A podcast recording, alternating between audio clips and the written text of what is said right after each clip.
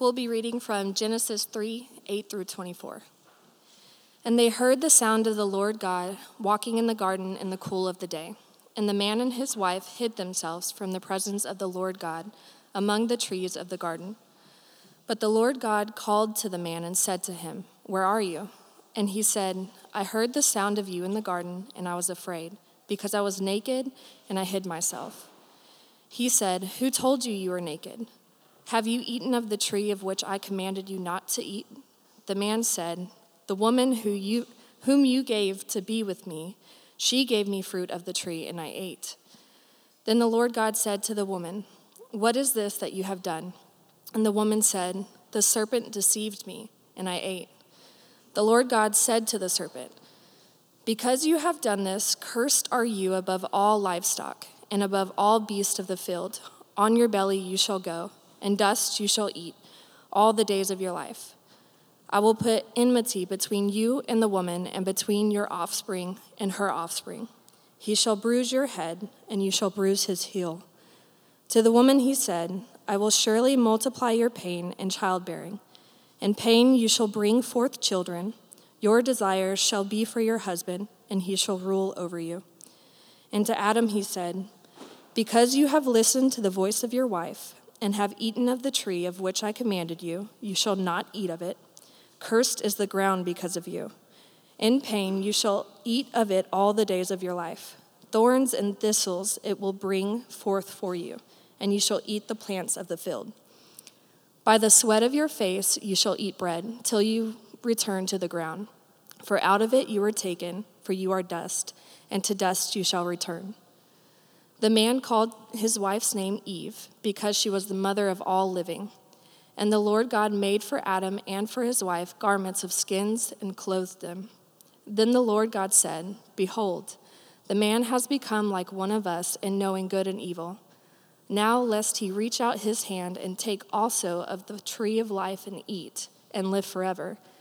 Therefore, the Lord God sent him out from the Garden of Eden to work the ground for which he was taken. He drove out the man, and at the east of the Garden of Eden, he placed a cherubim and a flaming sword that turned every way to guard the way to the tree of life. Thanks, Bridget. Genesis 3 is crucial to our understanding of all the Bible. So, the, all scriptures really are, this story is crucial to our understanding of the rest of the story of the scripture, rest of the Bible. The gospel, and we talk about the gospel a lot because we want to be a gospel centered people. We want to be uh, we want to be focused on the gospel. We want to go deep in our understanding of the gospel. We want to l- allow the gospel to inform uh, and empower every area of our lives. But the gospel is multifaceted, and sometimes we just think of the gospel as an announcement. We think of the gospel as the facts, the truth about what Jesus accomplished when he died on the cross, was buried, and rose again. That's the central announcement truth of the Gospels, the story of Jesus, him dying in our place on the cross, and all that that accomplished. There's a, there's a gospel announcement, but I think it's, it's helpful sometimes to see all the aspects of the gospel because the gospel is also story. The gospel is a story of God creating a perfect world and then man ruining it, the fall of man coming in and destroying what uh, messing up what God had created, and then Jesus redeeming that and working towards restoring that in the end. It's a creation to new creation, huge story in the Bible. And so the story of the gospel informs the announcement of the gospel. Without the story of the gospel, the announcement loses context, and all of a sudden we're left wondering exactly how we got to this place where Jesus had to accomplish what Jesus accomplished. And so we see the story and the announcement, and then there's a third aspect of the gospel, which is a community. And so you have the story of the gospel informing and giving context to the announcement of the gospel, and the announcement of the gospel producing a gospel community, a way of living in community with each other in response to what Christ has done. And so Genesis 3 gives us context for the gospel story, the gospel announcement story. It gives us this understanding of what went wrong. Uh, one of the commentators I read this week said that without Genesis 3, we wouldn't even have the rest of the Bible. There would be no need for it because there wouldn't be uh, any reason to have the rest of the story develop the way it does. And, the, and the, the stories that we see about Jesus wouldn't make as much sense to us without this story in Genesis chapter 3. And so we get to look at that today because this story in Genesis chapter 3 is answering these big picture questions for us. This big picture of what is wrong with the world. Like, what, what's going on? Why is this world so difficult? Why is there so much pain? Why is there so much suffering? Why is this so hard? Why is life just hard? And Genesis 3 gives an answer to that. So when you're talking to people, when you're explaining or you're trying to be a witness for Christ in the world today, it's helpful to know the story. It's helpful to answer the big picture questions. How did we get here? What's our purpose? We've been looking at creation, and then we get to this story, and here's what went wrong. Here's what God intended. Here's what He created. Here's what He was doing. But here's where everything went wrong. Man rebelled against God. And we saw the first part of that story last week. We saw them being lured away by the serpent, by the snake who was crafty, and he tempted them and he deceived them and he told them lies about God and he planted doubts in their head about God to where they decided to take matters in their own hand and they took the fruit and they ate the fruit. And they disobeyed God. And so Genesis chapter 3 gives us this worldview picture of what God is accomplishing, what God uh, is going to need to accomplish because of what went wrong in the world that we live in. And so we're going to look at that today. And there's a lot of different ways that you can look at the story, obviously. But here's the, here's the angle I want us to take. I want us to look at this and we say this quite often here, and I don't think we can say it too much, is that when you approach the Bible, it's always tempting to approach it and say, What, what does this have to say to me?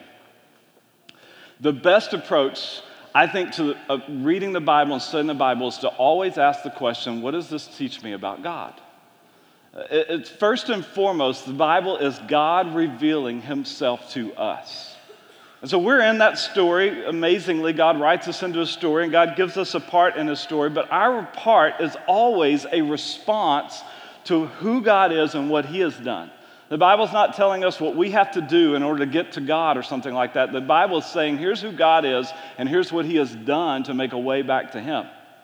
And so when we look at the story, it's very easy to just rush to Adam and Eve and their response and their punishment and the consequences and how this all messed everything up. But I want to first, before we do that, we'll, we'll look at that too.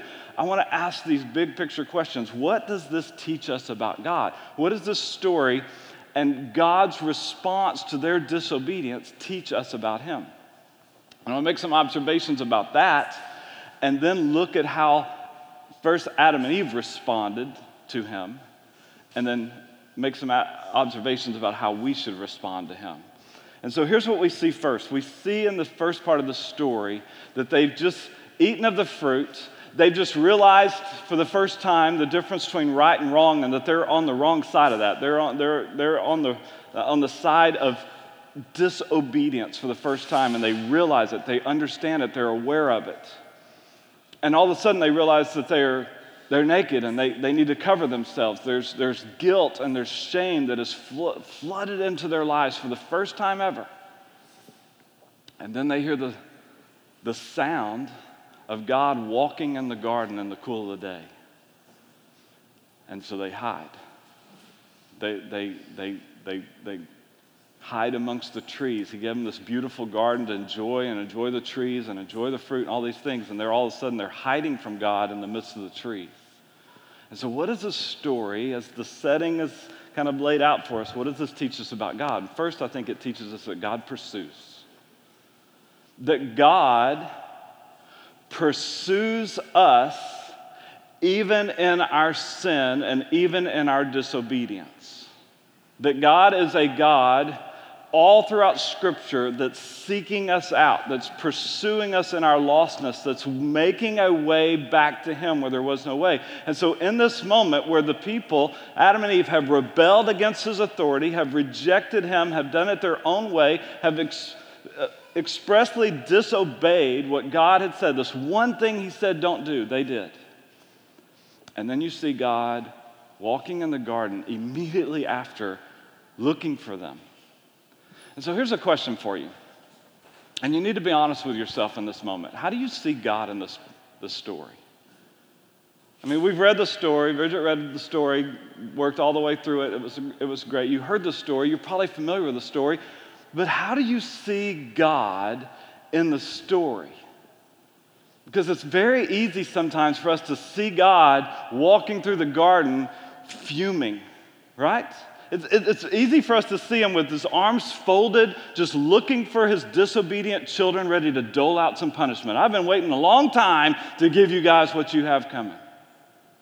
Like, if you just stop and be honest with yourself, how do you see God in the story? Do you see him as angry and upset, and he's about just to, to hammer these disobedient children of his, Adam and Eve? Do you see him that way? And it's really easy sometimes, right? Because there's this whole baggage that we have in the human race of maybe you had a really good father and maybe you had a father that was not that great. And you have this baggage when it comes to this idea of God being our father. And you think, well, if he's like my father, then I don't know if I really trust him. I don't know if I really want him. And when I disobey, he's going to be angry. And do you see God with his arm folded, fume, steam coming out of his ears? Red in the face, ready to hand out punishment? Or do you see him the way the Bible paints the picture of God, walking in the garden, calling out a question? What, what God seems to be doing here is he seems to be drawing them out of hiding rather than driving them out of hiding. There's a difference, right? And he's drawing them out with a question. God walks in the garden and says, To the man, where are you? Which is it's a ridiculous question, right? God doesn't, He's not wondering where they are. He's not, where did those guys go? I put them right here in the garden, and now there's too many trees. Like, God's not struggling with finding them in, the, in this moment. In fact, in the next story in Cain and Abel, God's going to look at Cain and say, Hey, where's your brother? And then right after that, he's going to say, His blood's calling out to me from the ground. He knows he's asking these questions to draw them into conversation, to draw them towards Him in their sin and their disobedience, because God pursues us. So he's asking this question. And the questions are kind of funny in some sense. The Lord says, Where are you? And Adam says, Well, I heard your sound, the sound of you in the garden. I was afraid because I was naked, so I hid myself. And God says, Hey, who, who told you you were naked? Who, who's, there's not a talking snake around here, right? Like, who told you that you were naked? Wait a second. You didn't eat, you didn't eat from the tree that I told you not to eat from, did you? I, I, it's just, I think it's so important for you to really, really understand the biblical picture of God as pursuing the sinner in his sin. Instead of the angry, ready to pour out punishment, man, was, as soon as they step out of line, he's going to zap them. Because your view of God will always determine your response when you disobey. Your view of him will determine how you respond when you fall short of what He wants you to do. And you and I, we're going to fall short all the time. We're going to fall short maybe in the time that we're in here. We're going to fall short as soon as we're done with this. Like we fall short all the time. And when we fall short and when we walk away and when we drift away from what God wants us to do in our lives, how do we respond? And I think that the way we respond to that is determined by our view of who He is. Do we see Him as angry and ready to punish us, or do we see Him as pursuing us and drawing us into a conversation? Drawing us back to Him. Uh, Adam and Eve had wandered away from Him, and He's calling out to them and drawing them back in. You see what Adam and Eve are doing here. Their guilt and their shame has created fear. They, they don't have any, any history here. They've never disobeyed before, and so they don't they literally don't know. Is God going to destroy us? He told us if we eat of the fruit, we're going to die. Is He coming now to kill us? And they don't know. And so they, they have guilt, they have shame, they have fear, and that makes them hide. They're hiding from Him. And when we don't understand the biblical picture of God who pursues the sinner, that's what we do. We drift away and we realize it, and we know that we're caught. We know that we're in sin. We know that we're disobeying God. We're walking away from Him. And what do we do? We feel guilt. We feel shame. We're afraid. And so we hide. What does that look like? Like, we don't go hide in the trees and say, God can't find me now, but we stop coming here, we stop engaging, we, we find excuses for not responding to things, and we start hiding from Him. And it's because our view of God, it needs to be changed. It needs to be, we need to understand that God is pursuing us. And when we sin, here's what He's doing He's drawing us into a conversation so that we can confess our sin, we can repent of it, be restored to right relationship with Him, and then move forward. And Adam and Eve don't have any basis for that. They don't have any history. They don't have any reason to believe that God is going to pursue them and restore them and be, be willing to forgive them. But we do, right? Because we have the gospel. We have Jesus. We have the announcement of the gospel. We have this picture of God who, even while we were sinners, Christ died for us. That God was pursuing us in our sin. So much so that he sent his son to take our place and take the punishment that you and I should have had to take. So God is pursuing us. And because we know that, then when, when we fall away and when everything inside of our head and our nature is telling us to run and to hide and to be afraid, we go, no, I'm going to look at the cross and I'm going to run back to him. I'm going to let him draw me back to restore me. I'm going to confess my sin to him. Our view of God and what He's done for us and how He approaches us will inform our response. You guys have probably heard of Dietrich Bonhoeffer, um, amazing man of God. Book Life Together, one of the books he wrote, he said this You're a sinner. You and I, we all are. A great, desperate sinner. Now come as the sinner that you are to God who loves you. He wants you as you are. He does not want anything from you sacrifice or work. No, He wants you alone. You can hide nothing from God. The mask you wear before men will do you no good before Him. He wants to see you as you are, and He wants to be gracious to you. That's, that's the biblical picture of our God, pursuing us with grace, with mercy, with love. He wants what's best for us, and our rebellion and our sin and our disobedience and Hiding from him is never what's best for us. So he draws us out. He's walking in the garden to pursue Adam and Eve and to restore them and bring them back. And we know this because of the gospel. 1 John 1 8 and 9 makes it so, so clear to us. Verse 8 If we say we have no sin, we deceive ourselves. The truth is not in us. We're all in the same boat. We all disobey. We all fall short. But look at this if we confess our sins, we own it, He's faithful and just to forgive us our sins and to cleanse us from all unrighteousness. So it, it may not be the natural thing for us. In fact, we know it's not. What, what does he do? He says to Adam, You didn't eat of the fruit, right? You didn't eat of the one tree. There's only one. You could eat of all the trees, but you didn't eat of the one tree I told you not to. And what does Adam say in that moment? Because of his fear, because of his uncertainty, I don't know if God's going to forgive me. What does he say? He says, Well, the woman that you gave me, she gave me the fruit and I ate it. Do you understand what he just did? I know it's easy for you to say he blamed his wife because we're all in that boat, right? Yeah, it was her fault, but he doesn't just blame his wife, he blames God for giving him his wife. The woman that you gave me, God, she gave me the fruit. Adam's saying it's not even my fault here. It's her fault. Actually, it's your fault. You're the one that gave this woman to me. I didn't ask for that. I was asleep, right? Like, we are such, we're so afraid to take responsibility when we sin.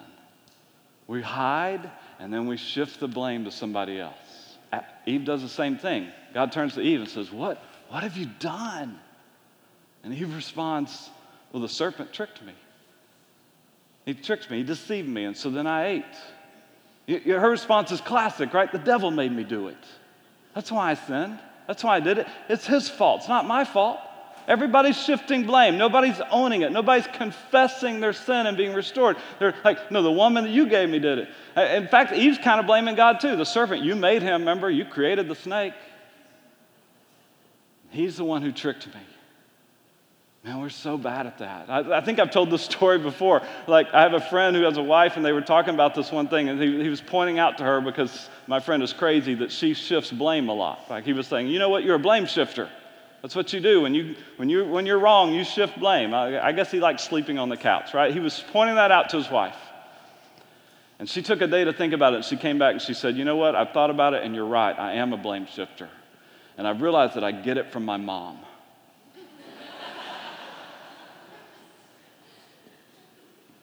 She's not wrong because she's all of us.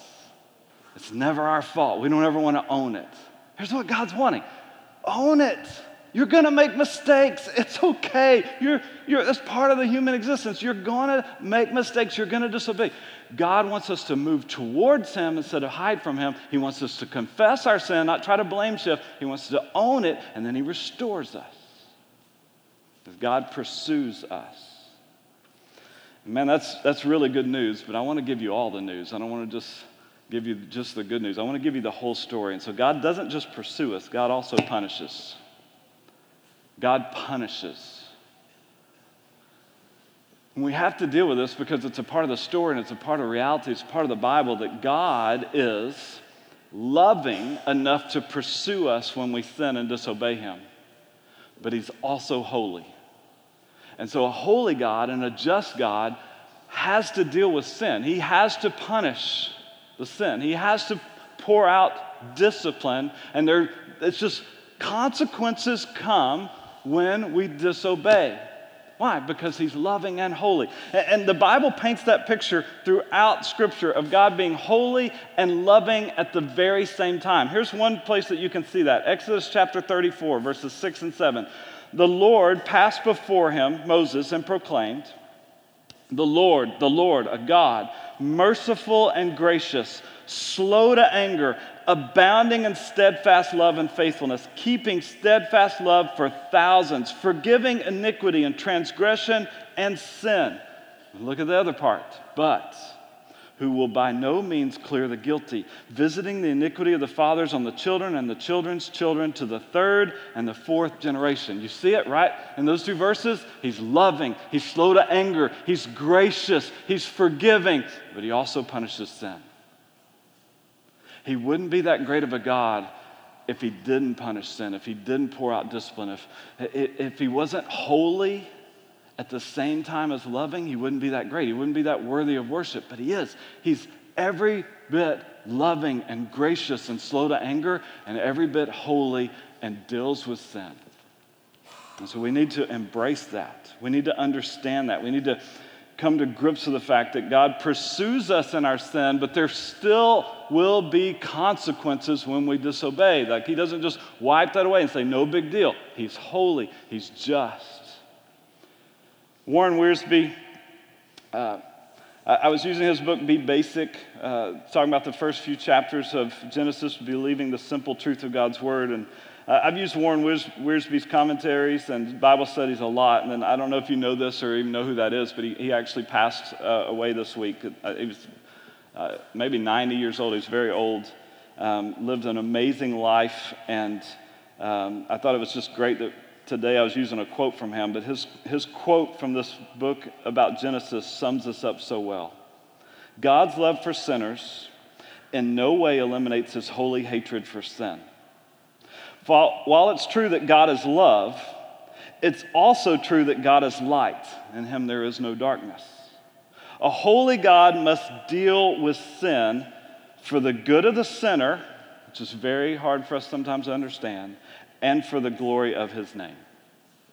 Holy God must deal with sin for the good of the sinner and for the glory of his name.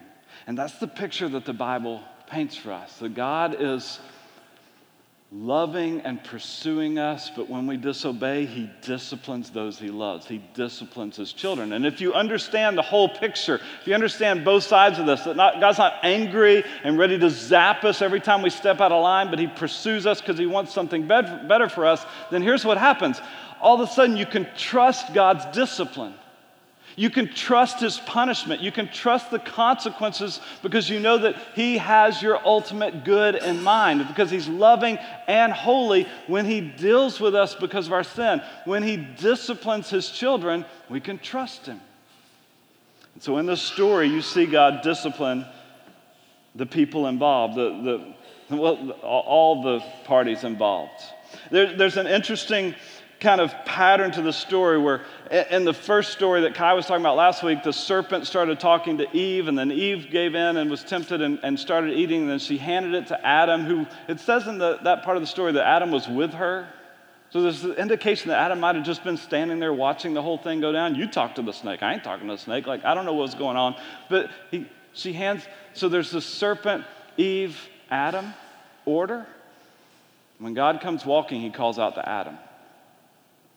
When he, when, he, when he starts the conversation, he goes, Adam, what have you done? From that, that point forward, he goes from Adam and then asks Eve. And then when he starts dealing out the punishment, he goes to the serpent first. And I want you to see that. Um, verse 14 The Lord God said to the serpent, Because you have done this, Cursed are you above all livestock and above all beasts of the field. Remember, the serpent was more crafty than all the other beasts, and now he's more cursed than all the beasts of the field. On your belly you shall go, and dust you shall eat all the days of your life. I will put enmity or hatred between you and the woman, and between your offspring and her offspring. He shall bruise your head, and you shall bruise his heel. So there's this practical, don't rush past this punishment for the serpent. Basically says, You're going to be hated by people. Like they're always going to be trying to kill you. No one's going to like snakes and be in their right mind. That's, what, that, that, that's part of the punishment here. If you don't like snakes, raise your hand real fast. Yes, that's, that should be every one of you, right? We don't like snakes.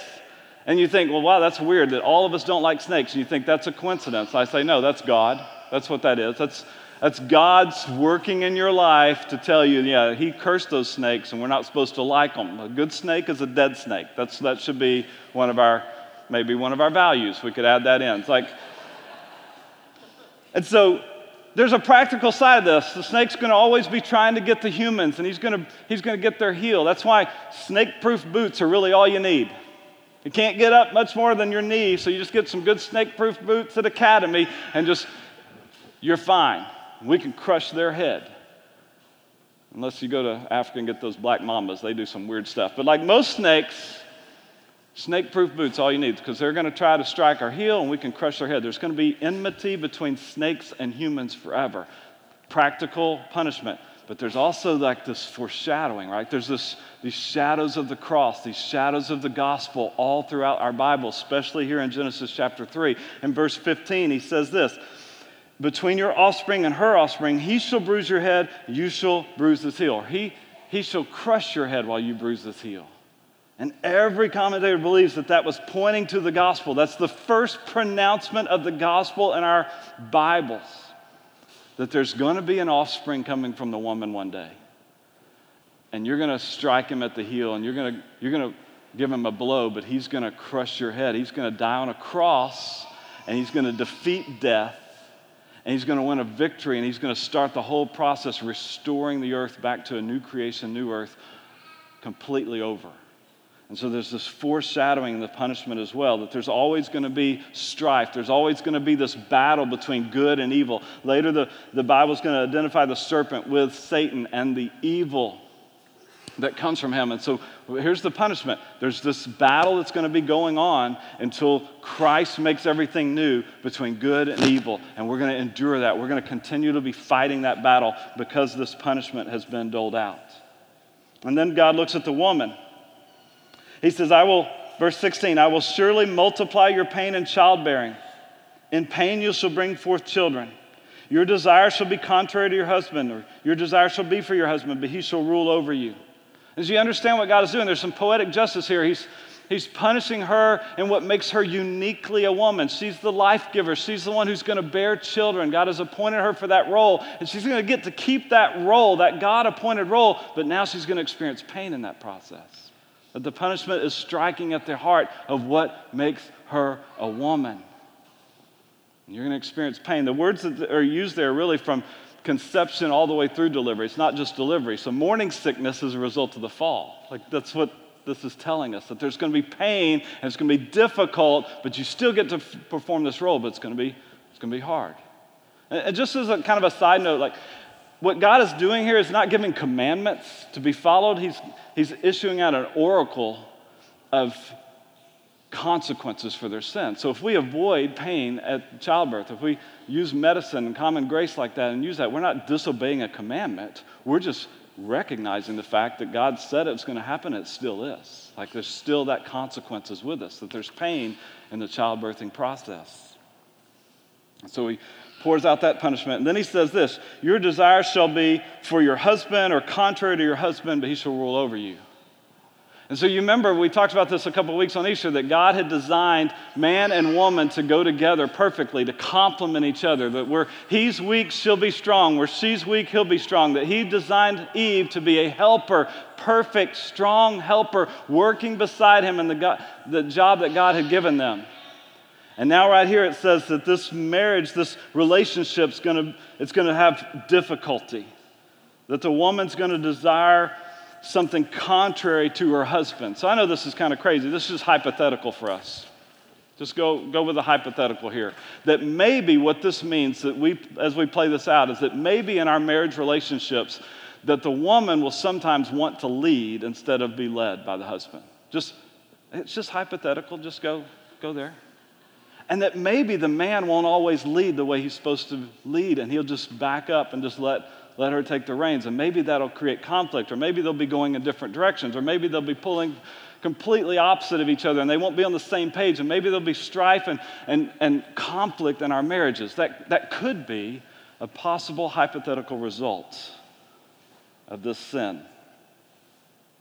Then he turns to Adam and he says, Because you've listened to the voice of your wife and have eaten of the tree which I commanded you, you shall not eat of it. Curses the ground because of you. In pain you shall eat of it all the days of your life. Thorns and thistles it shall bring forth for you, and you shall eat the plants of the field. By the sweat of your face you shall eat bread till you return to the ground. For out of it you were taken, for you are dust, and to dust you shall return. Adam, you're the one that's designed, your job is to cultivate the earth, your desi- job is to grow the plants and and provide for your family, and you're going to still get to do that job, but now it's going to be hard. Remember, work is not the punishment for sin. Work is a blessing God gave us, but because of sin, it's difficult. You're going to try to grow stuff, and you're going to get weeds and thorns and thistles, and you're going to have to pull them all the time. It's going to be difficult. You're going to sweat, it's going to wear you out. That rhythm of life where we work and then we rest, that's still there, but now you're going to desperately need it because work is going to wear you out.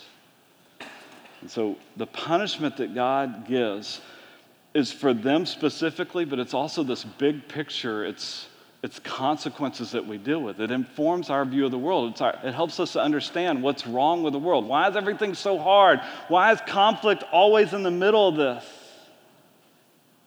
It's not punishment without recovery. It's not punishment without hope because God continually gives us hope. The rest of Scripture gives us hope. Ephesians 5 tells us that our marriages can rise above the conflict that exists because of sin, that we can actually adopt a gospel view of marriage and we can, as husbands, love our wives and serve our wives and lay down our lives for our wives. And women, you can allow your husband to lead you and to shepherd you and you can work beside him in that process, that our marriages can reflect the gospel because of Jesus and the hope that he has for us.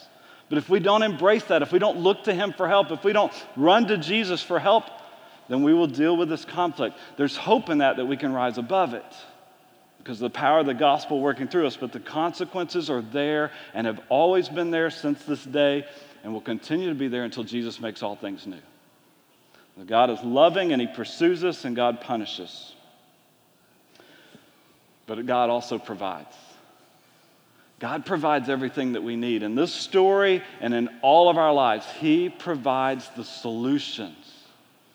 He provides the only solution to our sin problem, to our disobedience problem, to our failures. All of that God provides over and over and over again. Look at the story, verse 20. The man called his wife's name Eve because she was the mother of all living. The, the name Eve means life or life giver. And so Adam responds kind of with faith and obedience. Okay, God, Eve's still going to get to do what you've called her to do. You're not killing us today. Then I'm going to name her, I'm going to name this woman Eve to reflect that I believe what you said.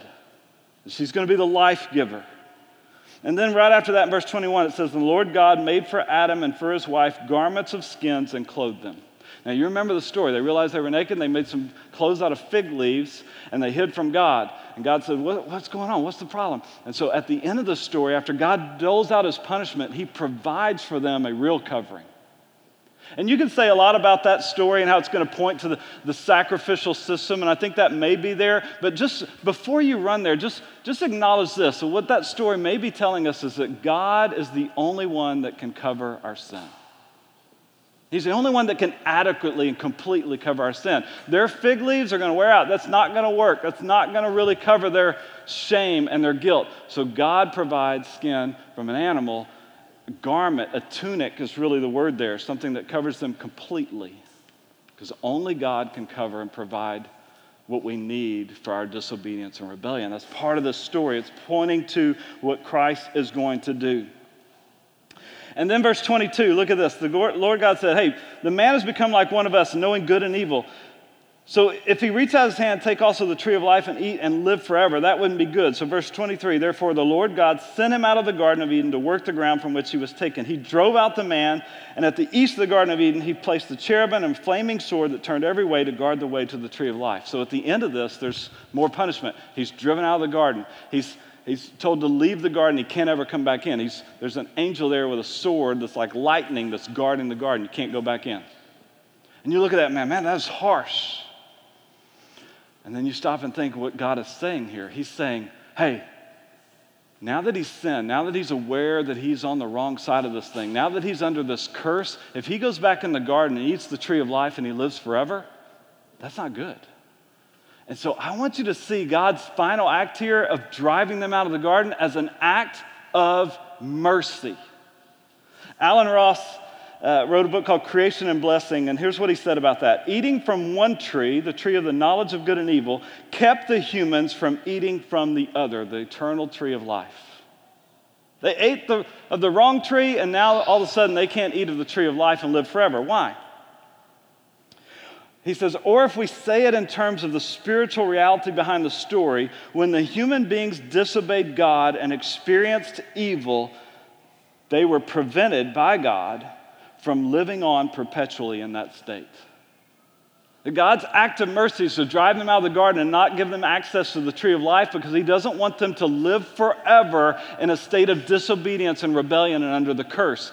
Death is an act of mercy for God because it moves us forward. There's no, there's no going back in the story. There's no they're going to be restored to their perfect condition and go back and be able to eat the fruit and enjoy the garden. No, this is God pushing them forward because death is going to come and eliminate some of that suffering that temporally, and then Jesus is going to come and restore everything in the end and eliminate that suffering for all eternity. So he's pushing them forward, not allowing them to go back. It's an act of mercy that he says, no, they, humans can't live forever now under the curse. And so God provides. Even in his punishment, he has our good in mind. It's merciful, it's loving, it's in pursuing us. And we know this from the rest of the story. We know Jesus shows up in Luke 19:10 says, "For the Son of Man came to seek and to save the lost, pursuing us, chasing us down, rescuing us, giving us hope when we had no hope." And here's something really crazy and really cool. Revelation 13, 8, the last part of that verse says, The Lamb talking about Jesus, who was slain when? From the foundation of the world. That Jesus was going to die for us to make a way for us, and this was a plan put in place from the foundation of the world, from the creation story, before anybody fell, before anybody disobeyed, before all the sin wreaked havoc on the world. There was a plan in place for Jesus to come and die in our place and rescue us and redeem us from that. God provides the only hope that we have, the only solution that we have in Jesus. So, when you sin in a few minutes, or you sin this afternoon, or you disobey Him tomorrow morning, you got a choice. I can run and hide, I can try to cover it up, I can try to blame somebody else, or you can run to Him. You can own it and confess it and because of what Jesus Christ did for us, because of this gospel story, Him seeking us and saving us, we know that we'll be restored. We know that we'll be received. We know that God is pursuing us to restore us. Psalm 32 is a great psalm. It's, it's a psalm that David wrote, and this is kind of weird, but he wrote it after he wrote Psalm 51. And you may be familiar with Psalm 51 because Psalm 51 is David's confession of his great sin with Bathsheba. He confesses his sin to God. In Psalm 32, it's not in chronological order here. Psalm 32, he wrote after that experience. And he basically is writing it about his confession experience and how he wasn't ready to confess, and then he did, and the and the relief that that brought. And I'm going to read that to us, and it'll be on the screen in the New Living Translation because I think the wording here can really, really set us free. I want to read this as we close today. I want you to just pay attention to the words of this psalm of confession. Oh, what joy for those whose disobedience is forgiven, whose sin is put out of sight. Yes, what joy for those whose record the Lord has cleared of guilt, whose lives are lived in complete honesty. When I refused to confess my sin, my body wasted away and I groaned all day long. Day and night, your hand of discipline was heavy on me. My strength evaporated like water in the summer heat. Finally, I confessed all my sins to you, and I stopped trying to hide my guilt. I said to myself, I will confess my rebellion to the Lord. And you forgave me. All my guilt is gone. Therefore, let all the godly pray to you while there's still time, that they may not drown in the floodwaters of judgment. For you are my hiding place. You protect me from trouble. You surround me with songs of victory. The Lord says, I will guide you along the best pathway for your life. I will advise you and watch over you. Don't be like a senseless horse or mule that needs a bit and bridle to keep it under control. Many sorrows come to the wicked but unfailing love surrounds those who trust the Lord. So rejoice in the Lord and be glad, all you who obey him. Shout for joy, all you whose hearts are pure. Let's pray. God, thank you for the truth of your word. And thank you for the forgiveness that you offer that we couldn't earn and we don't deserve.